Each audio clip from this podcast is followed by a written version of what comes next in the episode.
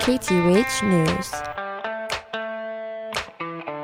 International researchers, including those at the University of Hawaii at Manoa School of Ocean and Earth Science and Technology, have quantified for the first time that icebergs breaking off from ice shelves in the Antarctic can weaken and delay the effects of global warming in the southern hemisphere.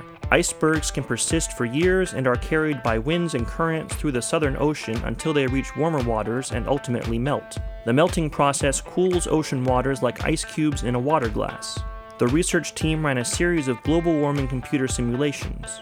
By turning on and off the iceberg effect in their climate model, the researchers discovered that icebergs can significantly slow down human induced warming in the southern hemisphere, impacting global winds and rainfall patterns. Thanks for keeping it locked, KTUH, radio for the people.